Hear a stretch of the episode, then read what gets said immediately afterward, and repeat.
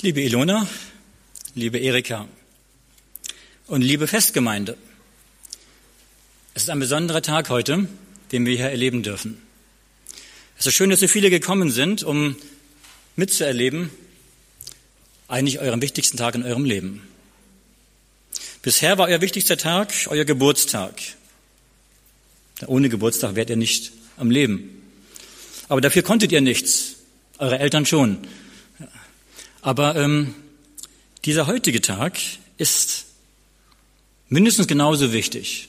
Ich würde sogar sagen, eigentlich noch ein bisschen wichtiger. Denn euer Geburtstag ist der Tag, der euch das Leben schenkt.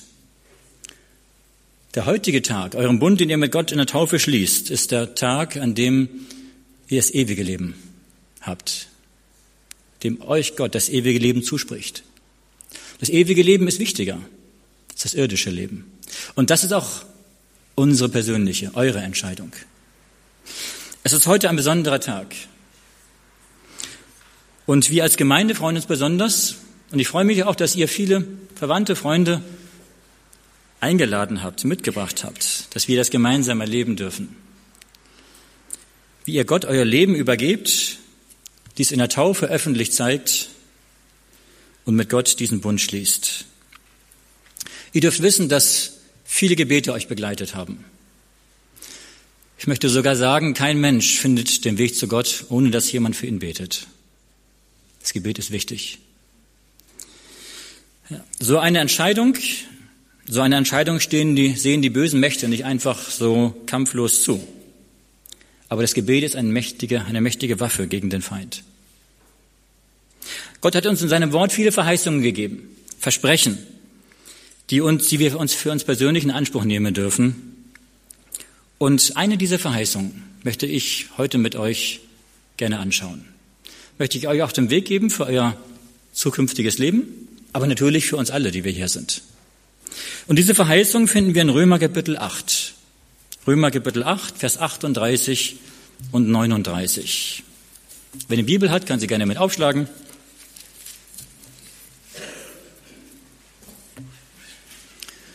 Römer Kapitel 8, die Verse 38 und 39. Hier sagt Paulus, denn ich bin gewiss, dass weder Tod noch Leben, weder Engel noch Mächte noch Gewalten, weder Gegenwärtiges noch Zukünftiges, weder Hohes noch Tiefes noch eine andere Kreatur uns scheiden kann von der Liebe Gottes, die in Christus Jesus ist, unserem Herrn. Diesen Text möchte ich so in den Mittelpunkt stellen, dieser Ansprache. Und zwar schreibt Paulus das im Römerbrief. Und der Römerbrief hat ein besonderes Thema. Paulus spricht hier von der Rechtfertigung des Sünders. Er sagt, alle Menschen haben gesündigt, alle Menschen sind sündig und damit sind eigentlich alle Menschen verloren. Er sagt an Römer die wichtigen Worte, der Sünde sollt ist der Tod. Das bedeutet, die Folge der Sünde ist der Tod. Warum eigentlich? Weil Sünde, Sünde ist Übertretung des Gesetzes, aber Sünde ist noch mehr. Sünde ist auch Trennung von Gott. Sünde heißt Egoismus. Sünde ist das Gegenteil von Liebe. Und Egoismus, Trennung von Gott, zerstört Beziehungen, zerstört Leben, zerstört das Leben überhaupt. Gott hatte die Menschen geschaffen und er hat eigentlich für sie vorgesehen gehabt, dass sie ewig leben sollten in Harmonie, in Freude, in Gemeinschaft mit ihm. Aber dann kennen wir die Geschichte von Adam und Eva und der Frucht. Sie haben gesündigt, sie haben die, den Test nicht bestanden, sie sind in Sünde gefallen und dadurch sind alle Menschen auf diesem Weg der Sünde. Und Paulus sagt, kein Mensch ist ohne Sünde. Alle haben gesündigt. Und deswegen sind wir alle dem Tod unterworfen. Aus eigener Kraft kann kein Mensch sich das ewige Leben verdienen. Dafür kam Jesus Christus auf diese Welt, um für uns unsere Schuld zu tragen, unsere Sünde zu tragen. Am Kreuz auf Golgatha ist er nicht gestorben, weil die Menschen ihn ans Kreuz geschlagen haben. Er ist gestorben, weil Gott die Sünden der ganzen Welt, auch unsere Sünden, auf Jesus gelegt hat. Und an dieser Sünde ist er gestorben, für uns. Und trotzdem werden nicht alle Menschen gerettet. Warum nicht? Weil Gott jedem Menschen die freie Entscheidung lässt. Er sagt, ich bin für dich gestorben, ich habe mein Leben für dich gegeben und es ist deine Entscheidung, ob du das annimmst oder nicht. Dieses Geschenk annimmst, ist ein Geschenk Gottes. Wir müssen nur die Hände ausstrecken und sagen, ja, ich nehme es an. Und ihr beide habt heute, sagt heute ja. Ihr nehmt es heute an. Ja, und auch in diesem Römerbrief Kapitel 8 ist das das Hauptthema. Und zwar in diesem achten Kapitel hat Paulus einige radikale Aussagen. Er sagt, es gibt keine Verdammnis mehr für die, die in Christus sind. Warum? Weil wir, wenn wir Jesus, zu Jesus gehören, wenn wir ihn angenommen haben, dann haben wir ewiges Leben durch ihn. Und er sagt dann, alles muss uns zum Besten dienen. Keiner kann wider uns sein. Alles ist uns mit Christus geschenkt. Keiner kann uns verdammen. In allem überwinden wir. Und nichts kann uns von Gottes Liebe trennen. Das sind so einige sehr starke Aussagen von Paulus, die er hier in diesem achten Kapitel uns sagt. Und diese beiden letzten Verse, die wir eben gelesen haben, sind der Höhepunkt, der Höhepunkt dieses Kapitels. Und das wollen wir uns einmal, einmal genauer anschauen, was Paulus damit meint. Ich lese noch einmal Römer 8, Vers 38 und 39. Denn ich bin gewiss, dass weder Tod noch Leben, weder Engel noch Mächte noch Gewalten, weder Gegenwärtiges noch Zukünftiges, weder Hohes noch Tiefes noch eine andere Kreatur uns scheiden kann von der Liebe Gottes, die in Christus Jesus ist, unserem Herrn. Paulus sagt hier, ich bin gewiss, dass uns nichts trennen kann von Gottes Liebe. Hier steht nicht, ich denke doch, hier steht auch nicht, ich hoffe oder es könnte sein. Nein, er sagt, ich weiß, ich glaube es, ich bin überzeugt davon, es ist so. Eine feste Gewissheit, die alle Zweifel und Anfechtungen überwindet. Paulus hat eine starke Heilsgewissheit. Warum kann er sie haben? Weil er weiß, meine Errettung hängt nicht von meinen Werken ab, sondern dass ich Jesu Angebot angenommen habe, dass er mein Retter ist, mein Heiland ist. Sie hängt ab von Gottes Liebe. Gott liebt jeden Menschen. Jeden. Deswegen versucht Gott auch jeden Menschen zu überzeugen, dass Jesus für ihn gestorben ist und dass er das annehmen möchte. Aber nicht jeder Mensch sagt Ja dazu. Und die Bedingung der Erlösung, die Bedingung der Vergebung ist in der Bibel ganz einfach. Wir müssen keine langen Wallfahrten machen, wir müssen keine Bußübungen vollbringen, sondern das Einzige, was wir tun müssen, ist, dass wir unsere Sünde vor Gott bekennen. In 1. Johannes 1, Vers 9, schlagen wir mal auf, 1. Johannes 1, Vers 9, da sagt uns Johannes,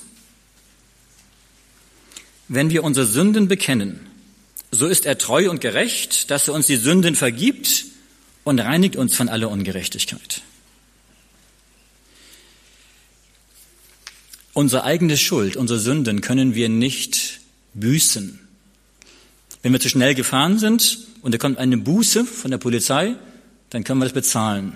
Das ist richtig. Aber wenn wir vor Gott sündigen, dann können wir das weder bezahlen, noch können wir irgendwie das, die Schuld sühnen. Wir können es nur vor Gott bringen. Und Jesus ist dann unser hoher Priester. Er tritt für uns ein, er tut seinen Tod für uns am Kreuz, den Moment einsetzen und er vergibt uns. Und das ist eine unglaublich gute Nachricht. Denn die Schuld, die Sünde ist etwas, was die Menschen niederdrückt. Wie viele Menschen laufen herum mit einem, mit einem beladenen Gewissen und wissen nicht, wohin mit ihrer Sünde, mit ihrer Schuld. Es ist so einfach. Geh zu Jesus. Bekenne ihm deine Sünden und sag ihm, tut mir leid, ich habe das und das getan. Und hier steht, er ist treu und gerecht und vergibt uns unsere Schuld. Das steht hier. Und dann ist die Sünde weg. Und das ist eine, so eine Erleichterung, so eine Befreiung. Gott will uns freimachen von der Last der Sünde, von der Schuld der Sünde. Und gerade in Römer 8 spricht Paulus davon, dass Jesus, unser hoher Priester im Himmel, uns vertritt. Und deswegen sagt er uns auch, nichts kann uns trennen von dieser Liebe Gottes, die uns unsere Schuld vergibt. Nicht, weil wir uns so fest an ihn klammern, sondern weil er uns so festhält. Hinge unsere Erlösung von unseren Werken ab, dann könnten wir nicht gerettet werden. Aber sie hängt von Jesus ab, der seine Verheißungen erfüllen wird. Frage, wenn ich, wenn jemand Kinder hat, wovon hängt es ab, ob meine Tochter noch meine Tochter bleibt. Von ihrem Verhalten? Nein. Sondern von meiner Liebe zu ihr. Es sei denn, sie entscheidet sich, nicht mehr meine Tochter sein zu wollen. Manche Eltern schicken ihr Kind weg, wenn es sich nicht nach ihren Vorstellungen verhält und sagt, du bist nicht mehr mein Kind. Aber das ist nicht die selbstlose Liebe, die Gott uns zeigt. Eigentlich ist das dann aber nicht der Ungehorsam des Kindes, sondern es ist eigentlich die fehlende Liebe der Eltern, die dann das Kind weg, wegschickt. Liebe Ilona, liebe Erika, ihr besiegelt heute durch die Taufe eure Gotteskindschaft. Natürlich, Gott hat euch schon geliebt, bevor ihr überhaupt von ihm wusstet. Aber in der Taufe zeigt ihr, dass ihr auf diese Liebe Gottes reagiert habt, dass ihr seine Kinder geworden seid, dass ihr nun zur Familie Gottes gehört. Ihr werdet auf den Namen des Vaters, des Sohnes und des Heiligen Geistes getauft werden. Und die Liebe dieses dreieinigen Gottes wird euch niemals fallen lassen, egal was auch kommen mag. Ihr dürft die feste Gewissheit haben, dass ihr erlöst seid, dass Gott euch erlöst hat und dass, wie Paulus es hier sagt, nichts euch aus seiner Hand reißen kann. Die einzigen, die sich aus Gottes Hand wieder entfernen können, seid ihr selbst. Wenn ihr sagt, ich möchte nicht mehr. Gott lässt euch immer die freie Entscheidung. Aber sonst, weil Gott stärker ist als alles andere, als alle Mächte der Welt, hängt es von Gott ab. Und Paulus zählt jetzt hier auf, was es vielleicht sein könnte. Tod noch Leben, Engel, Mächte, Gewalten, Gegenwärtiges oder Zukünftiges. Hohes noch Tiefes oder eine andere Kreatur. Paulus geht hier auf alle Dimensionen des Lebens ein. Wir haben hier vier Gegensatzpaare, die die ganze Bandbreite des menschlichen Daseins ausmachen. Er beginnt mit seiner Aufzählung gleich mit dem größten Feind des Menschen, nämlich mit dem Tod. Keiner kann dem Tod entrinnen. Wir können uns mit Geld das Leben nicht kaufen.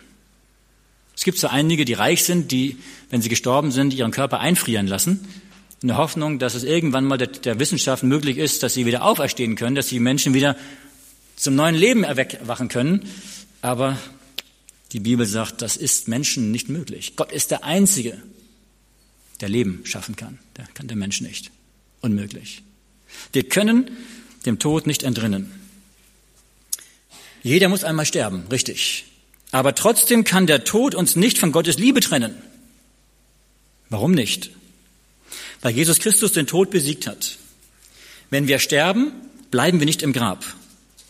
Die Bibel sagt, wenn wir sterben, dann sind wir erstmal im Grab aber wir bleiben nicht dort. Wenn Jesus wiederkommt in der Wolken des Himmels, dann sagt die Bibel, dann werden die Gläubigen, alle Gläubigen, die hier gelebt haben, auferstehen. In einem neuen Körper, zu einem neuen Leben. Und diese Hoffnung der Auferstehung, das ist eine Botschaft, die mehr ist als der Tod, über den Tod hinausgeht. Wir werden dann mit ihm in der Ewigkeit vereint sein. Aber viel gefährlicher als der Tod ist das Leben. Das Leben, das uns von Gott trennen könnte. Aber egal, wann unser Leben beginnt und wann es endet, egal wie unser Leben verläuft, egal von welcher Abstammung, von welcher Rasse, von welcher Nation, egal ob Mann, Frau oder Kind, egal ob intelligent oder nicht, ob hübsch oder nicht, ob gesund oder krank, nichts kann uns von Gottes Liebe trennen. Manchem scheint das Leben wie eine große Last, aber selbst die größte Last, die es gibt, die wir tragen, kann uns nicht von Gottes Liebe trennen. Im Gegenteil, gerade wenn wir Lasten zu tragen haben, dann werden wir noch mehr ins Gebet gehen und noch mehr um Hilfe bei Gott anflehen und bitten, lieber Gott, hilf, ich brauche dich. Dann zählt Paulus als nächstes auf die Engel, Mächte und Gewalten. Das ist die sichtbare und die unsichtbare Welt. Ja, die Bibel sagt, es gibt gute Engel. Das sind Diener, Dienste, das sind dienstbare Geister, die für Gott da sind. Und auch jeder Mensch hat einen Schutzengel. Aber es gibt auch gefallene Engel, Dämonen, die damals mit Satan gefallen sind, böse geworden sind. Und die meint natürlich Paulus hier. Denn auch diese bösen Engel können uns nicht von Gottes Liebe trennen. Natürlich, die Dämonen sind stärker als wir Menschen. Die satanischen Mächte sind die stärksten Mächte, die uns von Gott zu trennen versuchen. Am deutlichsten wird das bei Menschen, die okkult belastet sind oder sogar die besessen sind. Es gab in der Bibel einige Beispiele, wo Menschen von bösen Geistern so sehr besessen waren, dass sie nicht mehr selbst entscheiden konnten, was sie sagen und was sie tun. Aber die Dämonen können und dürfen uns nicht quälen. Warum nicht? Weil Jesus Christus Satan besiegt hat. Und wenn wir uns mit Gott verbinden, Gott ist stärker als alle Mächte der Welt und auch alles, alle Dämonen. Wenn wir uns auf Gottes Seite, für Gottes Seite entscheiden, dann sind wir in Gottes Hand. Und Gott ist größer und stärker als alles andere. Auch der schwächste Mensch ist vor den Anschlägen Satans sicher, solange er mit Gott verbunden ist. Selbst Satan kann uns nicht von Gottes Liebe trennen. Er konnte es bei Jesus auch nicht. Satans versucht, Gott, Jesus zu trennen vom Vater. Es ging nicht, weil Gott stärker ist. Und wenn Gott sagt, ich habe mit Jesus die Verbindung, dann konnte Satan nicht dazwischen funken. Und so wacht Gott darüber, dass jedes Kind, jeder Mensch, der sich zu ihm wendet, dass Gott ihn festhält und eine Schutzmauer umgibt, dass niemand ihm schaden kann niemand ihn trennen kann von Gottes Liebe. Wir können in Gottes Liebe ganz geborgen sein. Ich denke da an Jesus, wie er im Schiff schlief. Er war mit seinen Jüngern auf dem See Genezareth und da kam ein Sturm und er war so heftig, vielleicht noch ein bisschen heftiger als die Sabine, die wir letztens erlebt haben. Der war so heftig, dass sie glaubten, sie würden untergehen und sterben. Und Jesus, hat er auch Angst gehabt? Nein, warum nicht? Er lag sogar hinten im Boot und hat geschlafen.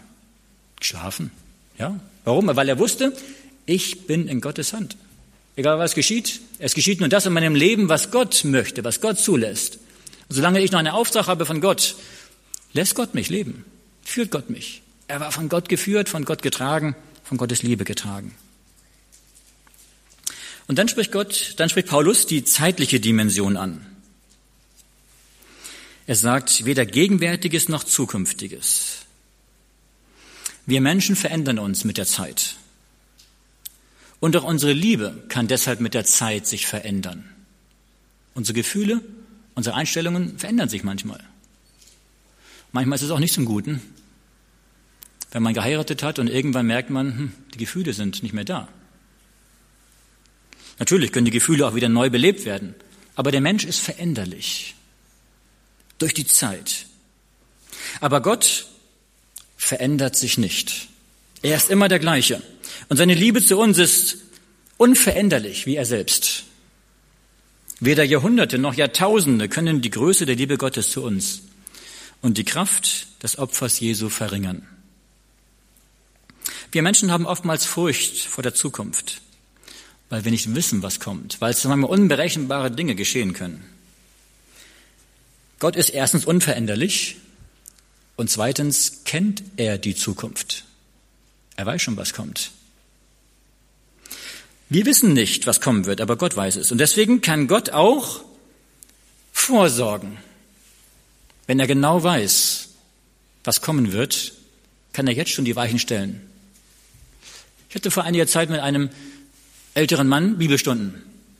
Und er sagte, ich habe an meinem Leben etwas nicht verstanden. Er war in, einem, in einer Kaufhauskette angestellt als Manager und er sollte dorthin kommen, um diese, es war eine Bekleidungsgeschäfte, mehrere Filialen. Er sollte dorthin kommen, um die wieder auf, in die schwarzen Zahlen zu kriegen. Die waren im roten Bereich und die Insolvenz drohte und er sollte wieder das wieder hochkriegen. Gut, und er hat dann da gearbeitet, zwei, drei Jahre und hat es tatsächlich geschafft. Und kurz darauf haben sie ihn entlassen. Und das war für ihn, er war so um die 50 rum, das war für ihn eine Katastrophe. Er hat gedacht, lieber Gott, ich weiß nicht, warum hast du das zugelassen, warum ist das so? Und er, er war erstmal am Zweifeln und am, am, am Fragen. Und dann hat er kurz darauf eine Anstellung bekommen als Finanzberater. Und er hat sich da eingearbeitet und es ist gut gelaufen und er war auch wieder da sehr erfolgreich. Und dann passierte Folgendes, zwei Jahre später ist diese Firma, wo er vorher war, wo er entlassen wurde, ist pleite gegangen. Und er sagte, wenn ich dann noch bei der Firma gewesen wäre, und dann wäre ich 53 oder 54 gewesen, dann hätte ich nirgendwo mehr einen Job bekommen.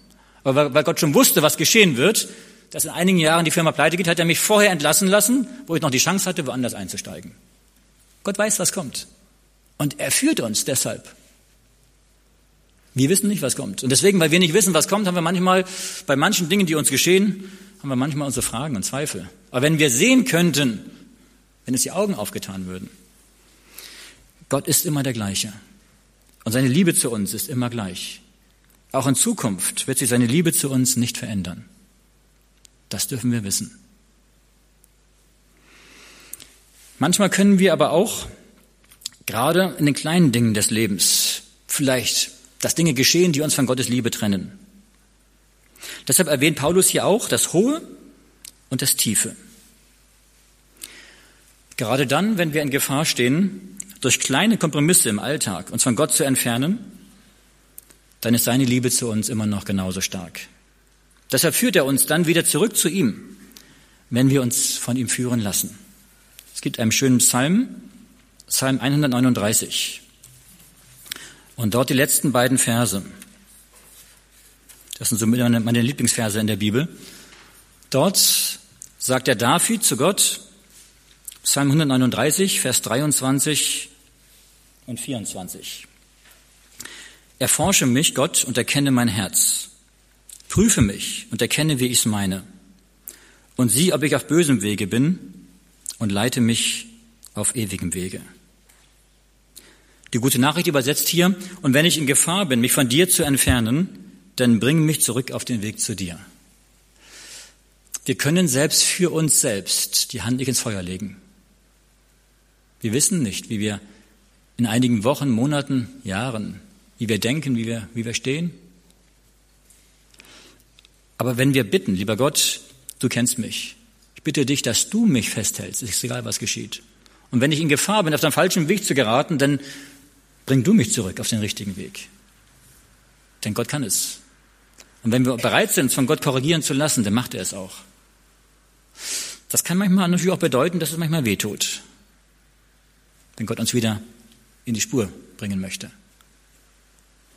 Und am Ende der Aufzählung in Römer 8 spricht Paulus davon, dass auch keine andere Kreatur, keine andere Schöpfung uns von Gottes Liebe trennen kann. Und hier haben wir auch gleich die Begründung, warum all die Dinge und Mächte und Gewalten nicht gegen Gottes Liebe ausrichten können. Sie sind und bleiben Schöpfung, Geschaffenes. Gott allein ist der Schöpfer. Und deshalb hat er auch allein die Macht über alles Geschaffene. Er allein ist allmächtig. Und in seiner grenzenlose Liebe zeigt er seine Allmacht am deutlichsten. Weil Gott es will, kann keine Macht der Welt ihn daran hindern, uns zu lieben. Selbst wenn Menschen ihn nicht lieben wollen, Gott liebt sie trotzdem. Keiner kann es verhindern. Und damit kommen wir zum letzten Teil unseres Abschnittes.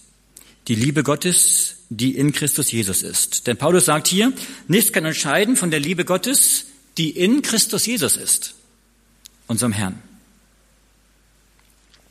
Für Paulus ist die Liebe Gottes und die Liebe Jesu Christi gleich. In Vers 35 fragt er nämlich, wer will entscheiden von der Liebe Christi? Worin wurde denn die Liebe Gottes zu uns am deutlichsten sichtbar? Paulus sagt es gerade in dem Vers vorher, Vers 34. Jesus ist für uns an unserer Stelle gestorben. Wenn wir uns anschauen, welch unermesslich große Liebe Jesus durch sein Opfer zum Ausdruck brachte, verstehen wir auch, dass er uns heute noch immer genauso liebt und mit uns und uns mit seiner Liebe festhält. Jesus ist auf diese Welt gekommen aus Liebe zu uns, für jeden von uns. Deswegen freut er sich, wenn es Menschen gibt, die seine Liebe erwidern, die sein Angebot der Liebe annehmen. Dafür ist er ja gestorben. Und er ist traurig um jeden Menschen, den er ja auch liebt und der sein Angebot ablehnt. Auch wenn du der einzige Mensch wärst, oder wenn ihr beiden die einzigen zwei Menschen wären auf der ganzen Welt, die je gelebt hätten, die Jesu Angebot angenommen hätten, Jesus wäre nur für euch persönlich gestorben. Aber zum Glück gibt es noch ein paar mehr. Nicht nur euch beiden. Und wenn wir uns das vor Augen halten, verstehen wir, wie sehr Gott uns persönlich liebt. Er liebt nicht nur irgendwo die Menschheit, nein. Er liebt persönlich. Es ist wie bei uns Menschen. Wir lieben ja auch nicht alle unsere Nachbarn und alle Menschen, denen wir auf der Straße begegnen. Nein. Es gibt bestimmte Menschen, persönlich, die wir persönlich lieben. Liebe ist immer persönlich. Und so liebt Gott auch jeden von uns persönlich. Durch die Taufe bekennst du dich zur Liebe Gottes, so wie Jesus sich am Kreuz zu uns und unserer Sünde bekannte. Immer wenn ein Mensch umkehrt und den Bund mit Gott schließt, ist das ein Beweis dafür, dass Gottes Verheißungen wahr sind. Und dass seine Liebe, die, er, die, die uns zu ihm zieht, immer noch die gleiche Liebe ist. Es gibt noch einen Paralleltext in Johannes Kapitel 10. Da hat Jesus das Bild vom Hirten und den Schafen. Und das ist ähnlich wie auch dieser Text von Paulus. Da sagt Jesus, Johannes 10, meine Schafe hören meine Stimme. Und ich kenne sie und sie folgen mir und ich gebe ihnen das ewige Leben. Und sie werden nimmermehr umkommen, und niemand wird sie aus meiner Hand reißen. Mein Vater, der sie mir gegeben hat, ist größer als alles, und niemand kann sie aus meines Vaters Hand reißen. Liebe Ilona, liebe Erika, ihr habt das für euch angenommen. Und die Taufe, die ihr, für die ihr euch entschieden habt, bei der Taufe heute geht es nicht darum, dass ihr reingewaschen werdet. Duschen können wir auch zu Hause. Sondern es geht darum, dass ihr innerlich reingewaschen werdet. Die Taufe ist ein Symbol dafür, für die Reinigung. Dass Gott euer Leben neu machen möchte. Dass Gott euch ein neues Leben schenkt. Und das Untertauchen unter Wasser, sagt Paulus, hat ein Symbol dafür, dass der alte Mensch, der egoistische Mensch, der Mensch ohne Gott, dass er stirbt, dass er begraben wird und dass ein neuer Mensch mit Christus wieder aufersteht. Deswegen ist auch die Taufe durch Untertauchen ins Wassergrab werdet ihr gelegt, der neue Mensch kommt wieder heraus. Uns, Gott möchte auch, dass die Menschen sich persönlich dafür entscheiden. Deswegen werden in der Bibel auch keine Babys getauft, denn Babys können sie nicht entscheiden, sondern wenn ein Mensch das verstanden hat, dass Jesus für ihn gestorben ist und wenn er das persönlich angenommen hat, wenn er an ihn glaubt, ihm vertraut, dann kann er als Zeichen dieses Vertrauens getauft werden. Und so ist diese Taufe ein Bund, den er schließt. Als Jesus getauft wurde vom Johannes dem Täufer, da hat Gott sich zu ihm bekannt. Jesus hat sich zu ihm bekannt durch die Taufe und auch durch sein, durch sein Gebet und sein Bekenntnis. Und Gott hat vom Himmel geantwortet.